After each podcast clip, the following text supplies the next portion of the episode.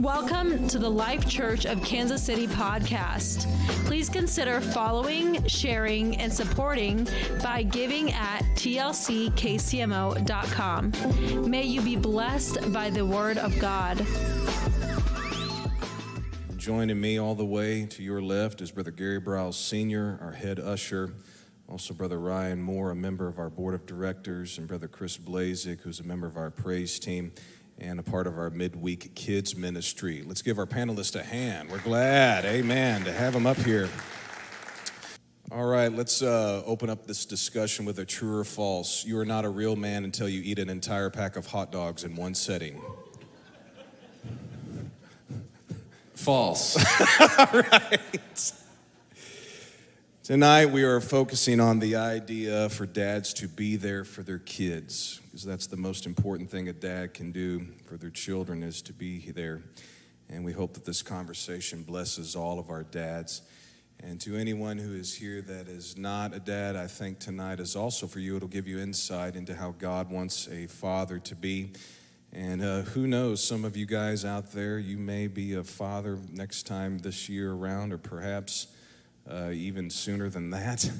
And uh, we pray that this blesses you and also to all of the mothers and the wives that are here tonight. Thank you so much for supporting your husband and your dad this weekend. We want to begin with the, um, the question What were your thoughts and feelings the day that you became a dad? I know uh, for me, when I held my daughter for the first time, I thought, oh my goodness, can I really do this? And I'm sure there was a lot of thoughts and mixed emotions, but uh, since that time, how has being a dad made you a better man, a better individual also? Brother Gary. Good evening, everyone. I was ecstatic, like most young fathers, when Gary Lee was born. Um, Ryan and I were talking about it, Brother Ryan and I were talking about it before church. As a young father, you really have to learn how to be a father. I'd like to say I had some grand plan, and I mean, my budget was pretty much blown when I realized it would take more than 180 diapers to potty train a kid. So, and I remember telling Vicki, how many cans of this $10 uh, can stuff do we need? So, but um, what Ryan and I was talking about was learning to be a young father. I was only 20 years old. Um, everything I know about taking care of a baby, I learned from my wife. And ladies, please take this as a compliment. As young fathers, we don't know anything about taking care of babies, but it seems like you guys just know how to do it. So we appreciate that natural instinct that God gives our mothers. Um, one thing that's real important, and I would encourage our the in-laws and outlaws and everybody that has extended family like ours. What was real important to me was we had great family support. You know, somebody came and took Gary home with us. Uh, we stayed at Vicki's mom's house for a couple days. It's really important for young couples to have that family support. So I would encourage extended families to jump in when you know somebody in your family has a young kid. As far as myself, my father Dan Torres, most of you knew him. Um, he was the essence of good. He helped me a lot. If I had a problem or had a question, first thing he would do is tell me if, whether it was a problem or not, because he was good about saying, "What are you worried about?" And he was right most of the time. Sometimes we bring things on ourselves. But I just want to emphasize how important that family is for young parents. Because you learning to be a parent. You don't, there's, you know, you can read the books and all that, but it really comes down to you as a person. Um, as far as how being a dad has made me a better individual, I can tell you with absolute certainty that everything in my life that was bad that I've ever quit doing, it was because number one, one of my kids asked me to, number two, they came to me and said, Dad, that bothers me. And I could go right down the list. So your kids will hold you to a higher standard, which is awesome. Um, they are watching, and the Lord uses them to mold you into a better person. And I can honestly say that's my case. So, okay. I know, um, like Brother Gary, I was 23. My wife was 20 when we came found out we were going to have Jackson. And so at the time, I was scared, nervous, excited. I think when you think about it, you know, you're all of a sudden you find out, hey, we're going to be a dad. This is exciting. And then one month goes, two months. Next thing you know, nine months is here. Like, oh man, this is happening.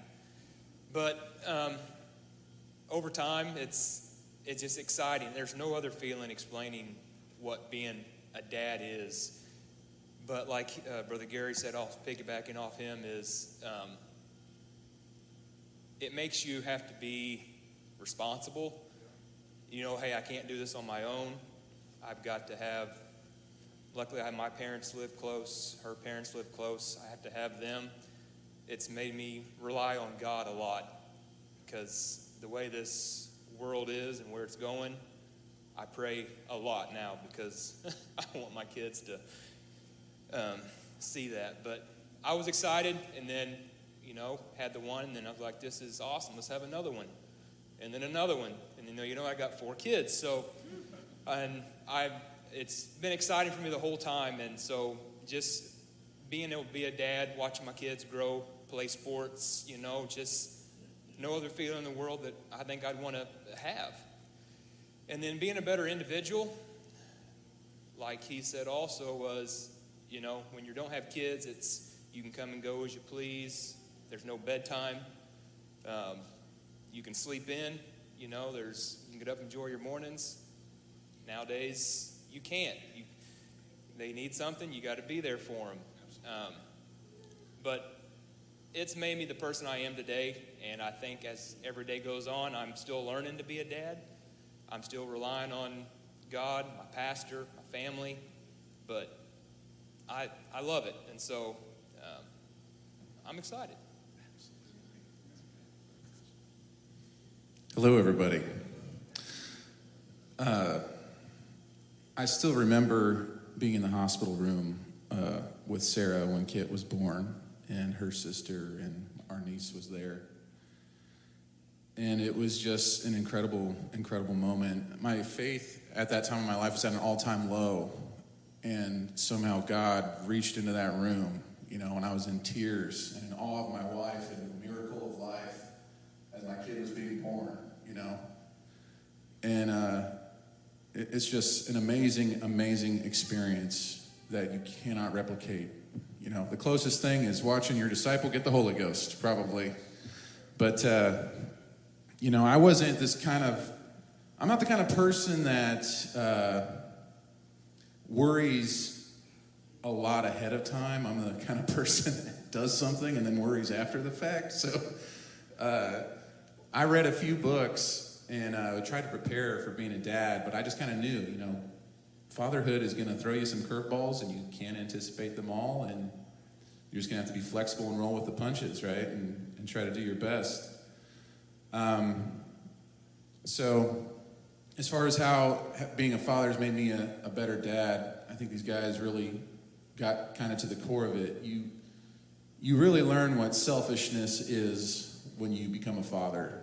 Uh, and you have to learn how to be selfless. You, if you want to be a good dad, you cannot still do the things that you used to do and be the same you were. You have to emphasize your children in your life, and you have to give them a lot of time and attention and effort.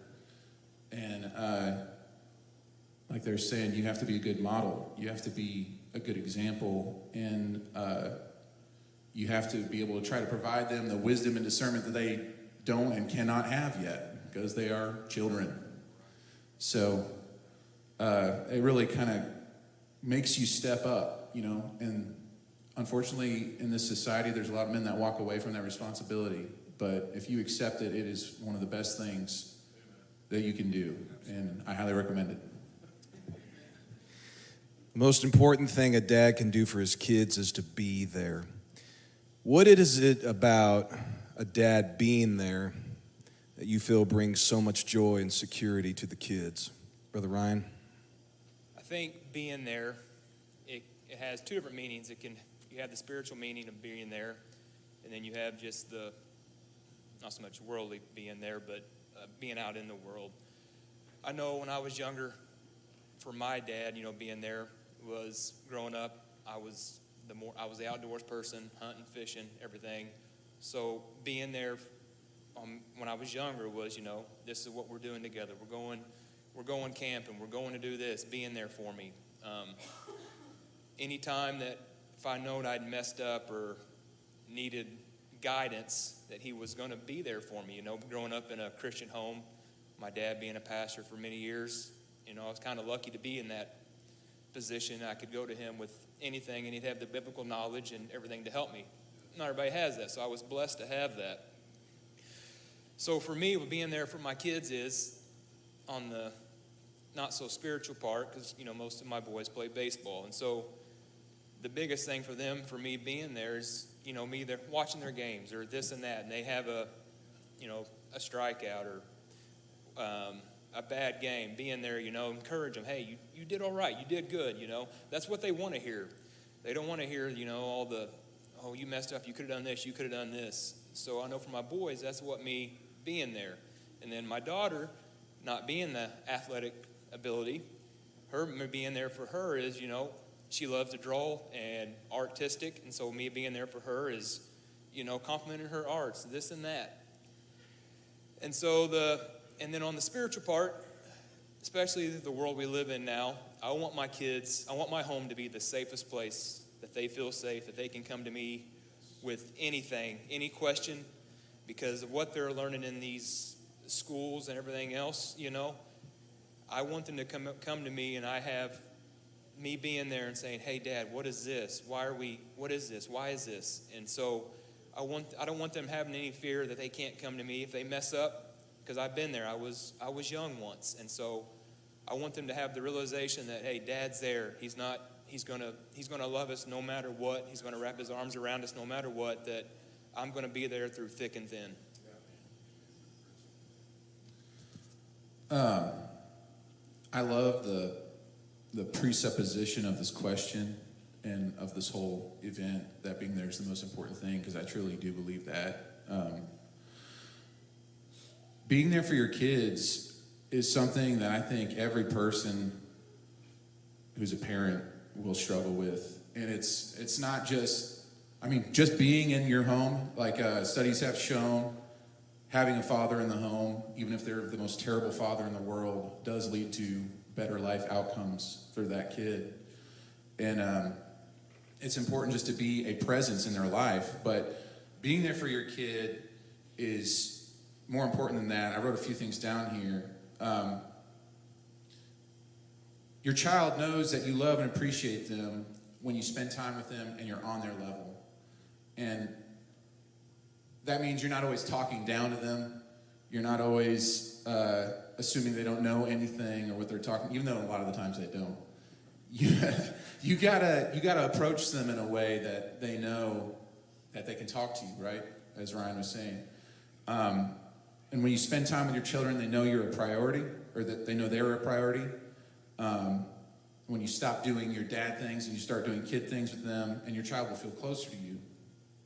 Um, so it's so easy for us to be distracted, you know? We have so many distractions. We have devices, you know, we have the news, you have your job, and it's, it's really hard sometimes to put that down and show your kid attention and show them what they need. Um, and as an example, my son Kit comes to me almost every day and says, Dad, do you want to build Legos? You know?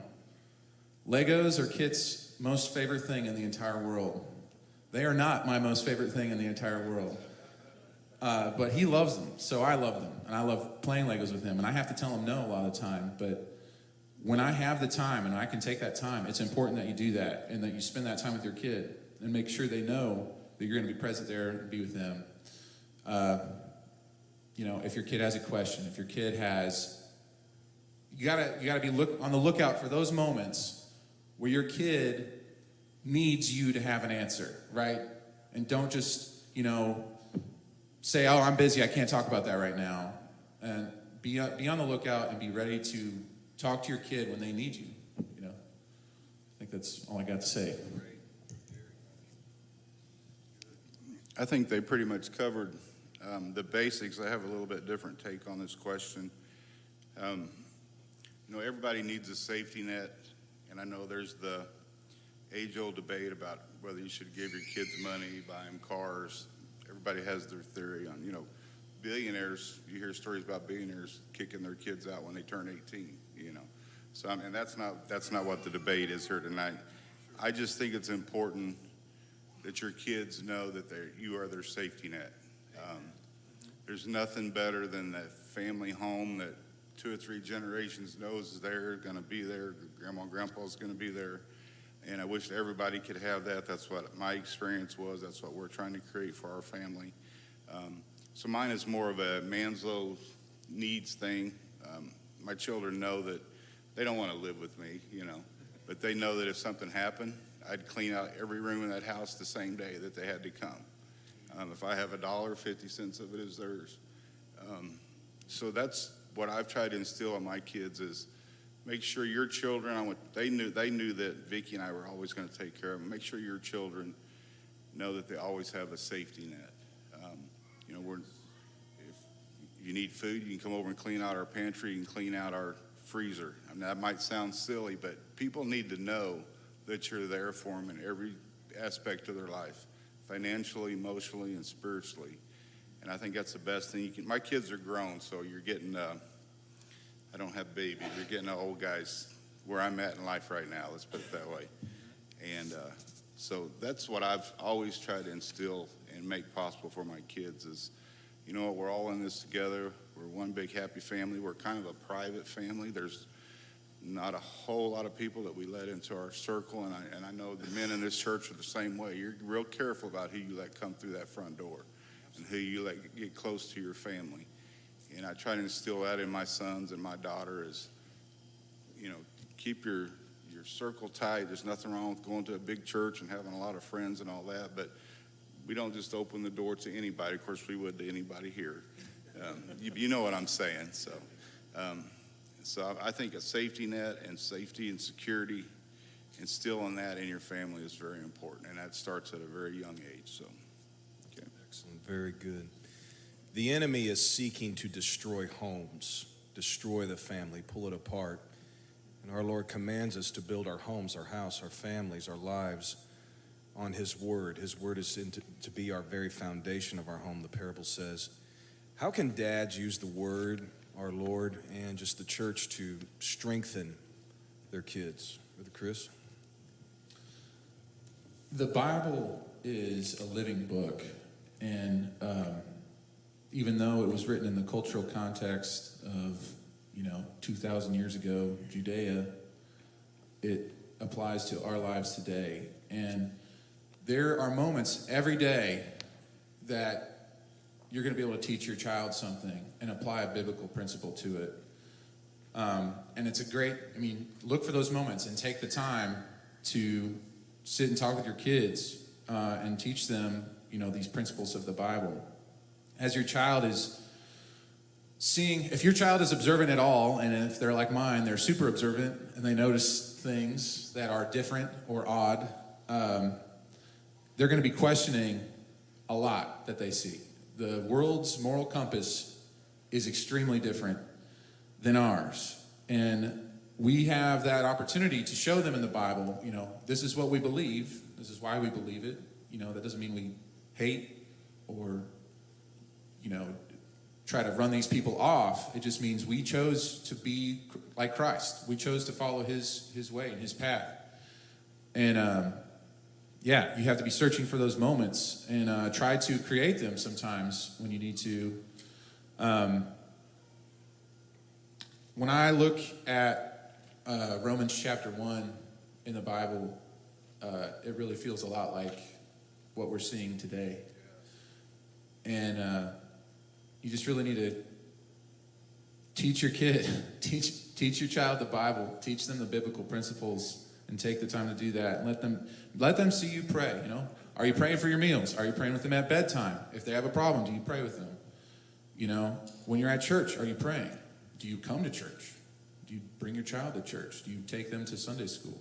You know, uh, they need to see that, and they, they need to know that if everything else has gone wrong, they can turn to God. So. So my father, uh, Dan Torres, he really set a good example. Um, you know, fathers, your your kids are watching. Um, my dad actually would not come to church if we were going to be late. That's how important that was to him, and he instilled that in me. And um, fortunately, I come before Vicki now, so I'm never late. But um, I'm just teasing. She's not late either because she teaches Sunday school. But no, he absolutely set the example by being faithful to the house of God, having home Bible studies. We've seen him fast and pray daily. And that's what we need to be doing, fathers. We need to be setting that example. And, uh, you know, my one thing my dad, Dan, told me was um, sometimes as fathers, we fill our, this was his example, we fill our pockets up with rocks and we carry around cinder blocks. What he was telling me is we take things on as fathers that we don't need to. You, you, I would sometimes he would not get upset about stuff that everybody else was upset about, and, and everybody's like, "Well, how come you're not mad?" And he's like, "I choose not to be mad. I'm not going to take this load on. I'm not going to carry this burden. This is something that's being put on me." And sometimes we do that as fathers. Um, we can only control so much in our life, and, but sometimes the part that we can control, we we turn it into a burden. And that's one thing that that he always taught me is work hard, control what you can control, and serve the Lord. And he set that example. Um, made sure he was in the house of God, made sure we were on time, made sure we were dressed appropriately. Um, you know, holiness. My daughter, my sisters, and myself. And uh, so I think that's the other thing we can do as far as to keep the enemy out of our house is to set the example because fathers, our kids are watching. They're watching everything that we do. So. My answer will be kind of toward what Chris was saying. What I had wrote down kind of copies what he was saying already. Is the Bible pretty much everything that happens in our world? There's a principle that's in the Bible that applies to it. Um, I want my kids, you know, to see me when I'm in church, my hands raised. I want them to hear my prayers in the morning. I want them to know that every time the door's open, that we're coming to church. You know, may not happen all the time because of situations, but especially at a young age, because as they get older, they'll get into that habit of what they started young, they are now. Like when I was a kid, growing up in the preacher's home, is, you know, I was sleeping on the pew. I was playing games like Brother Justin growing up. And so, and to this day, that was instilled in me that, hey, church is open, we're going to church. So when it, um,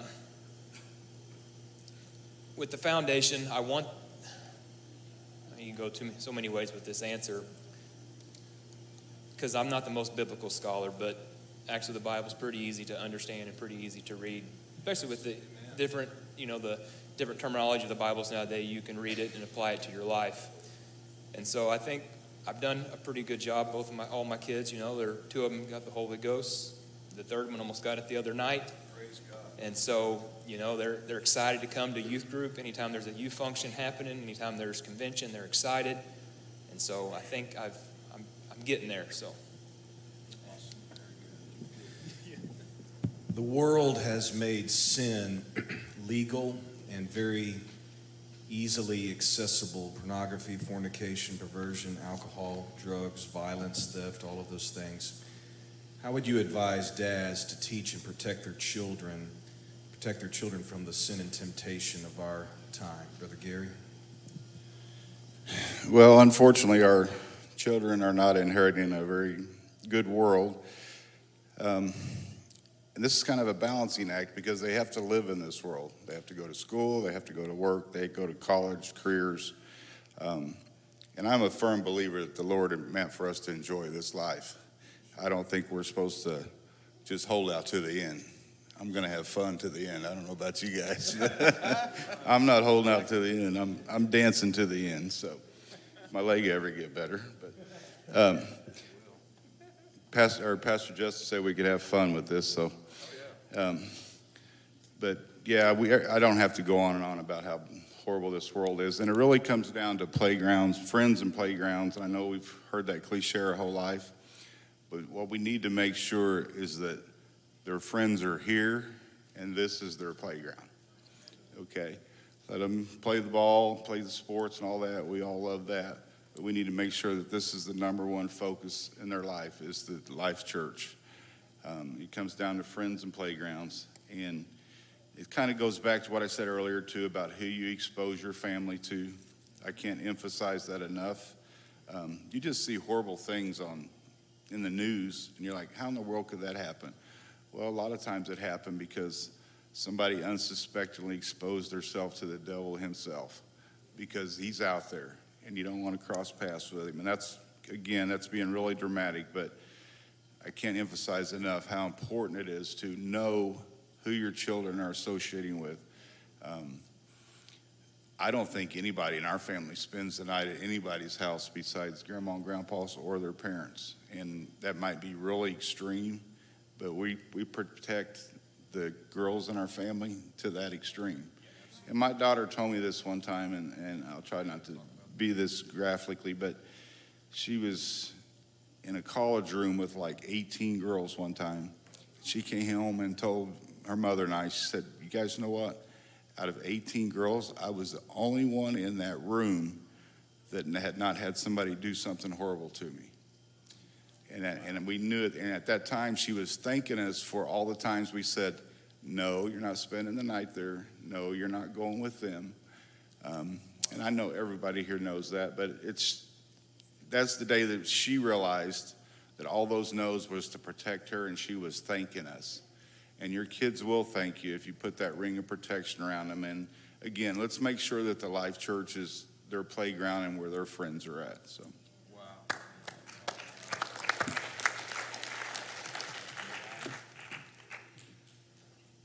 It has been um, easier nowadays for sin and temptation to enter these kids' lives. When I was a kid, you know, they didn't have, well, I think we had internet maybe a little bit here and there, or I think we had bag phones and all that, so it wasn't very accessible to that. And even the, the shows or cartoons that we were allowed to watch, you know, they were just s- simple, innocent shows. Nowadays, you know, all these kids, there's kids 11, 12 years old having these phones that have access to whatever they want on these internet. And so we've done our best to uh, teach our kids the movies, this and that, with cartoons. We've kind of had to cut that out. It's just they're putting so much stuff into these shows, trying to pressure into our kids' lives that, you know, everybody's welcomed, everybody's this. And, and so it's come so simple for these kids to do that. And like Brother Gary said, the most things, most important thing I can do as a dad, especially with my older kids, is because as they get older, it gets harder because stuff they learn is the friends they pick. That's probably the biggest thing he said right there. Um, my boys, they have good, they have good friends at school, but I want them to have their main friends here in the church because their minds think alike, you know, their hearts are in the right spot or going to the right spot. Um, the people we hang out with, we don't let, you know, our kids don't go to other people's houses. Um, like he said, we have a tight circle. And I'm hoping one day that they'll understand, and it's like his daughter did, that this is why we did this to protect you. I want my kids, you know, to have it easier to have that pure heart and clean mind. So. Uh, I would start by just saying we need to pray for our children. Um, just as you pray, you know, every day when I pray, I say, Lord, help me to be a good man. Uh, I'm sorry for any sins I've committed, God. Help me to keep me from evil, you know. And so, just as Jesus prayed, lead me not into temptation and deliver me from evil, we have to be praying that over our kids. Um, because they won't understand that it's evil, you know. They just are curious. And uh, I thought that this question tied in a lot with the last one. Um, kids need the Word of God in their hearts so they can understand the whys of what we do. Um, we need to have those conversations about Scripture, um, and we need to know, we need to let them know how it applies practically to our lives today. And that's not a one and done conversation, that's a continual conversation their entire life when they come to talk to you about any confusing or new problem or issue. And that doesn't mean you always have the answer, but that's when that support group comes in and prayer. and fasting and reading the Bible comes in, you can hopefully come to an answer, or you know, God will let you know. You'll find out someday, whatever that may be. Um, another thing I wanted to say is uh, parents need to understand that your kids are learning. They're not perfect, and uh, just as we all face temptation and sometimes we fail, your kid is going to fail. And you need to make your home a safe place um, for your kids that doesn't allow that many opportunities for their failure. Um, if you have a, I hope I don't step on too many people's toes saying some of this, but uh, if you have a young child or you have an adolescent in your home, and as Ryan was saying, if they have internet connected devices and they're not monitored or filtered or restricted in any way, I would say that is a mistake. Um, and it's not a matter of whether or not you trust your kid, it's a matter of uh, protecting them from things that they don't know what, what's happening, you know. The internet has no problem telling your child, you know, giving them the anarchist cookbook or the Satanist Bible. Um, your child isn't going to have the, all the necessary wisdom and discernment sometimes to be able to say no to some of these curiosities. I mean, the obvious ones are pornography, right? Pornography is everywhere. And your kid is, if you do not protect them, they will fail. You know, my mom was naive. I failed many times. And uh, I don't want to put that same pressure on my child to know what's right from wrong. And uh, I mean, I should say, I knew it was wrong after a point, right? But you don't want to just make it easy for your kid to keep failing and, and failing and failing. And um, yeah, I think that's what I have to say about that. Oh, and the other thing is the internet, it's not just a repository of information, it's a, communicate, a, a communications platform. And there are people out there who want to talk to your kid. They want to talk to your child about what they care about. And it's not the Bible, it's not God, it's not Jesus. It's about their alternative lifestyle or a romantic relationship or whatever have you. You know, they they're they're interested in taking advantage of your child's naivety. And then, as these guys are saying, uh, you need to know who your kids' friends are, and ideally, their their best friends are going to be here. And um, you need to ask them, you know, what are your friends talking about? I, and to be, you know, the church is a great place, and we need to work on it being a great place. But sometimes your kids will have friends here that aren't always great friends, and you need to know how their relationships are going. You know, you need to talk to your kids. Hey, what, what did you talk about with so and so? What did you know? What did you guys play? What did you guys do? Anything interesting happen? And that will create opportunities for them to talk to you. And as long as you have nurtured that relationship and made it a safe place, if something weird happened, they'll tell you. You know, and you can resolve any issues as they come up. Very good. Thank you so much. Kids can sometimes get into a stage of defiance, and that is a big message floating around right now on the internet. Kids don't have to show respect. And what are things that we can do as Pentecostal dads to teach our children to show respect, not only to their dads, their mothers, their siblings, their pastors, their peers, including their teachers, the police, everything? What are we need to be? What do dads need to be doing to teach their kids how to show respect, Brother Ryan? I think first and most off is when the Bible says, you know, all authority comes from God. So anything under him is authority. I know respect growing up, that was probably one of the number one things that my dad instilled in my life. Even my grandma and grandpa on my dad's side, I remember many a times getting a switch from my grandma after me for being disrespectful to whoever and so, um, and as a kid growing up, being being from Oklahoma, it seemed to be sometimes on stricter, maybe the being in Oklahoma, Kansas. So, respecting the house of God was a number one thing in my dad's teaching in my life. That when you enter those doors and come into the house of worship, it was you know, no run around, all respect.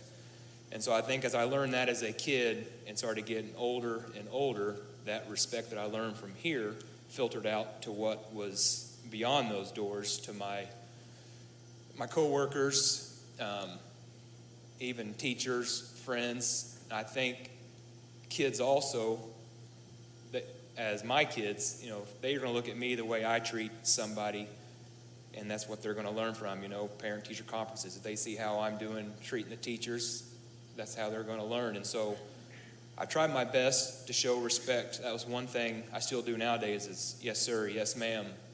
And I think you can tell a lot by a person by how they answer this and that, by how respectful they are to each other. And so that's what I've learned just to, I want my kids to see me to be respectful to the man of God or the Sunday school teacher. You know, I don't want them hearing me back talking if something happened in my car, you know, talking about my pastor, this and that. I want them to know that I, res- I respect anybody in authority, whether it be a police officer, anybody.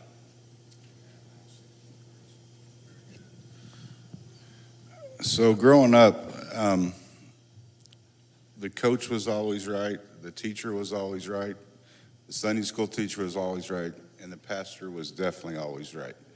That is how my father Dan raised us, um, and it worked. And that's how I tried to raise my kids. I keep comparing myself back to my dad Dan, uh, which I could never fill his shoes, but I do feel like any good characteristics that I have definitely came from him. So that's how I try to teach my children the way I was taught is people in authority, if they come knocking on the door and say, You did this, you did it. And I'm sure we can all remember as kids we got accused of something we didn't do. That's, that one time doesn't change the fact that you need to respect authority. Um, and definitely when it comes to the, the house of the Lord and to the pastor, if you want to see my dad, my dad was slow to anger. If you want to see him get mad, try to sow doubt about the church try to show, disre- show disrespect to the pastor, um, you were going to get a whooping. So, um, yeah, that's back when we got whoopings. So. and Brother Chris talking about kids and computers and all that. I, Chris, what do you do when you have to have your grandkids set the security password? Because you don't know how. See, these guys, that's all foreign to them. They don't, I'm that here, fix this guy, you know. So, but I do, I want to go back to this stage of defiance because there's one thing I want to encourage the, the fathers of this church to, I want to break down a barrier here if I can. We had three teenagers at home at one point and everything that goes along with that. And of course, my wife's a nurse, she's a lot smarter than I am. She actually got me to family counseling. And I'm telling you guys, it helped. So do not, I would have never imagined in a million years I'd go sit down and tell some total stranger everything that we were doing wrong. There's a couple things that have happened. First of all, you'll act better because you don't want to be the bad guy the next week. But it, it actually it actually does work. And the main reason I brought that up is because I think we should be shouting it from the rooftops that we have card carrying, highly intelligent, highly educated counselors right here in this church. We have a pastoral staff that has an open door policy, and then we have the wise old saints like Sister Sims. So if you if you couple all those things together, there's no reason why you can't sit down as a family and air it out and get some help.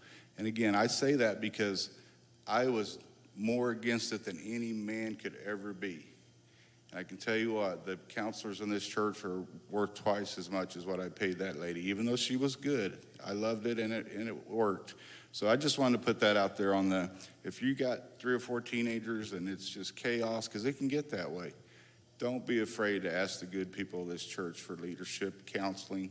Um, I just want to break that barrier down for somebody that that might help. So, okay. I think a really important concept that people need to think about is boundaries. And everyone has boundaries in their life. And your kids need boundaries, and they need your help in learning what those boundaries are. Um, a kid can't make a good decision on a boundary. It, they need their parent to make a good decision for them. And I, I firmly believe parents are doing their children a disservice if they, if they don't set boundaries, but they're showing them love when they do and when they teach and enforce those boundaries. And it's important that those kids understand what the boundaries are, even if they don't agree with them. And sometimes it's necessary for us to say no, and a kid isn't going to get it, and we have to take the time to let them know. Um, and sometimes we'll have to say no without explaining something because maybe there is a safety issue or a you know a emergency. But it, it is always worth your time to go back and circle around and explain to your kid why you had to tell them no, or why you had to get them out of that situation, and that helps build trust between you and your children, and uh, help them understand that you have uh, love for them and you have their best interests in mind um, in those moments when you know they're about to walk into the street when a bus is going to hit them. You know, and that's probably less of an issue as your kids get older. My kids are five and three, so I have to tell them no all the time, and I I don't like doing it, but I I have to, and um, you know, sometimes when they defy you, you need to back up what you said those consequences would be. You know, when you set a boundary, there needs to be a clear consequence, right? If you break this boundary, this is what will happen. And you're helping your kid for the rest of their life. You know, children struggle thinking through the knock-on effects of a spur of the moment decision. You know, they're, you know, that would be cool if I twirled around and flailed my arms around and knocked everything down in the store. It'd be great. It'd feel so amazing. You know, and a kid is not going to think this is going to result in hundreds of dollars of damage, you know? So obviously that's kind of a flippant example, but uh, you just got to let them know the boundaries and, and talk to them about it. And I wanted to go back to what Brother Briles was saying for a second because I have a pretty good story here. So uh, regarding what do you do when your your kids are the ones setting your passwords because you don't know how. My, I'm not going to name any names, but a, a relative of mine was trying to get into their computer. And they asked their child, Did you change my password? And the child responded, Which one? And I said, That was the wrong answer. Uh, so, yeah, make sure you, you know what's going on with the technology. Don't uh, just try to delegate that to your kids because your kids will learn and your kids will, will use it. So. Amen. If the musicians would please come. Our last question Kids can struggle with self worth. What are some things, some ways that dads can do to teach their kids their, uh, to have self esteem, become self sufficient, and have self confidence? Things like that. Go back to you, Brother Chris. We need to affirm our children when they do things right, and we need to be very careful of what we say when they get things wrong. Um, it is so easy to fly off the handle when your kid messes up. And I am guilty of it. I, I have to watch what I say and do around my kids a lot. Um, it's easy to just bring those foolish words to bear when they screw up, and those words can destroy them and stay with them their entire life. Um, when I get extremely frustrated with my kids, if they just did something crazy, which that's what kids do, like it's not an unexpected behavior, but for some reason I keep on not expecting it, right? And I find myself saying to my shame, What were you thinking? And I'll sometimes I'll get in their face, I'll be so upset. And they're five. They're five and three. And you know, sometimes they should know better. And they should have known not to do this. But a kid, their prefrontal cortex is like minuscule. They don't they don't know. They're not thinking through these things. They're not going to know what they're doing until like their mid 20s, you know?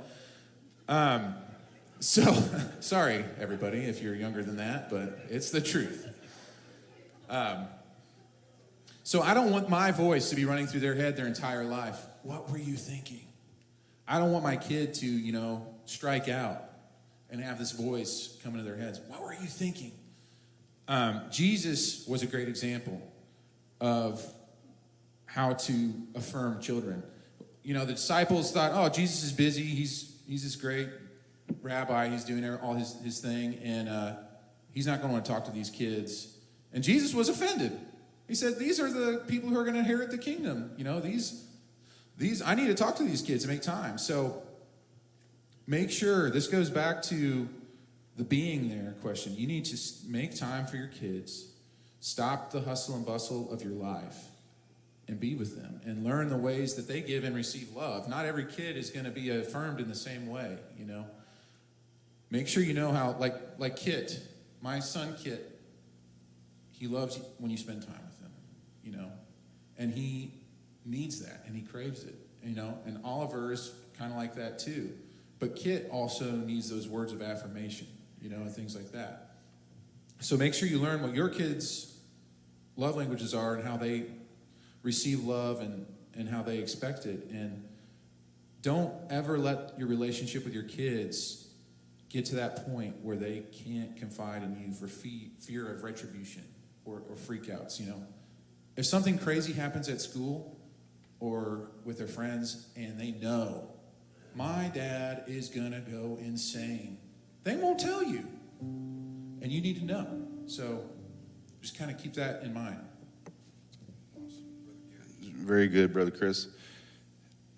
I'm sitting here just right now, and when I was preparing for this, I can think of at least three or four young men that I've tried to help in my life.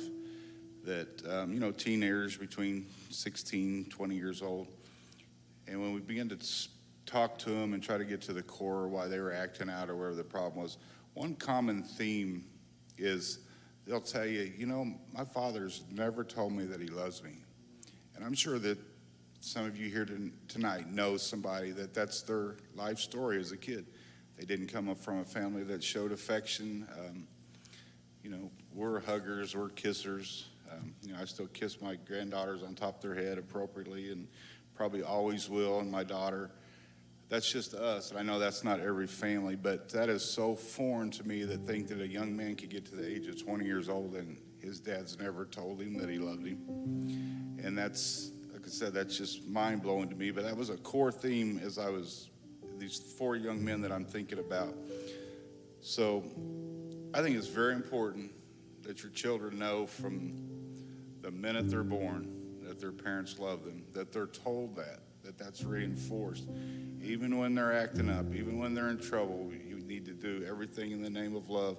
I probably only got four spankings from my dad in my whole life. You're a pretty good kid. No, he was a good dad.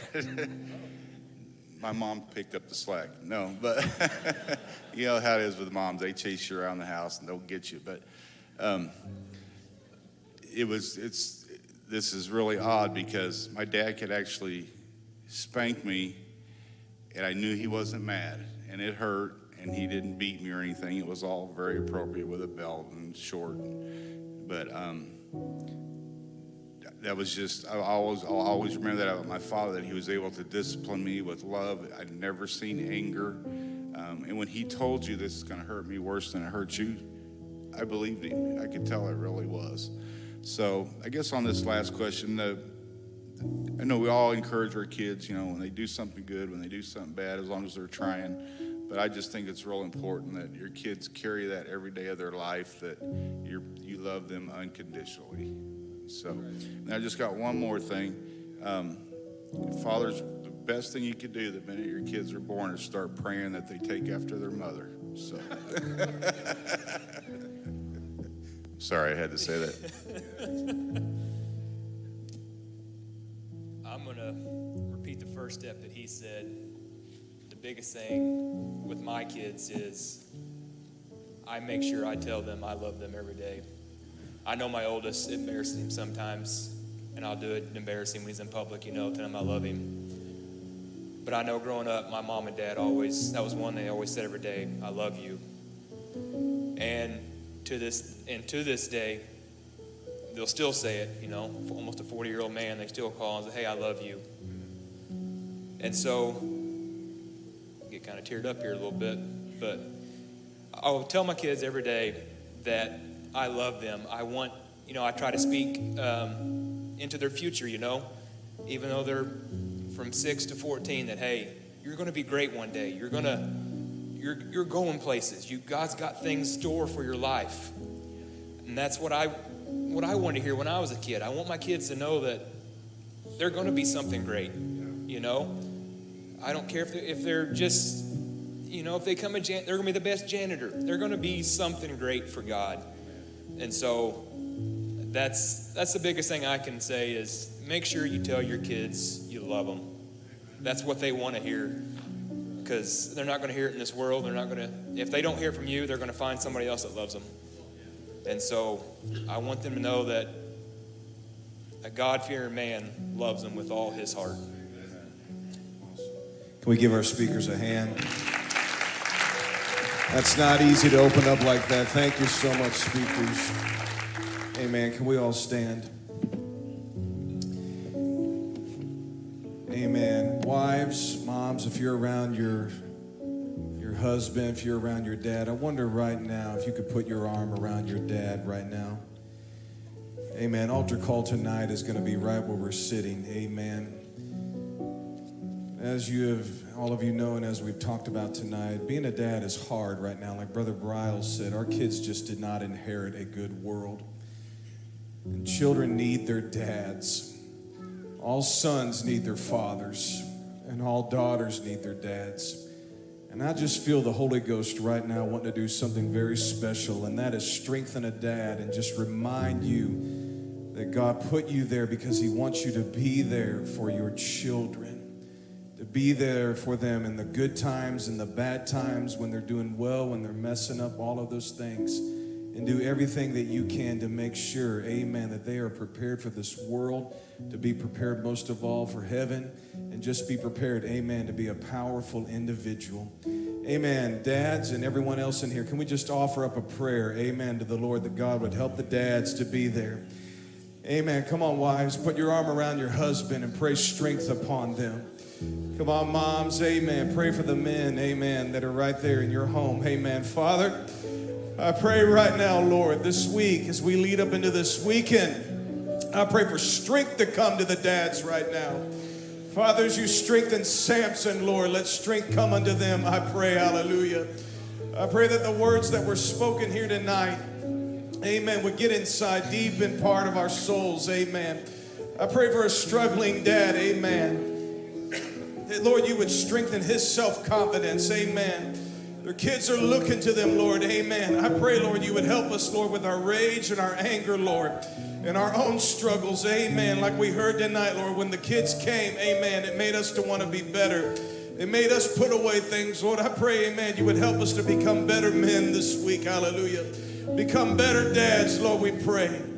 In Jesus' name we pray. Hallelujah. Can we all raise our hands right now to our Heavenly Father?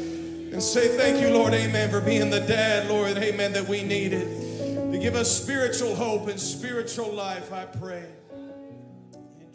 Thank you for listening to this message. For more content, follow us on Facebook, Instagram, and YouTube at the Life Church KC.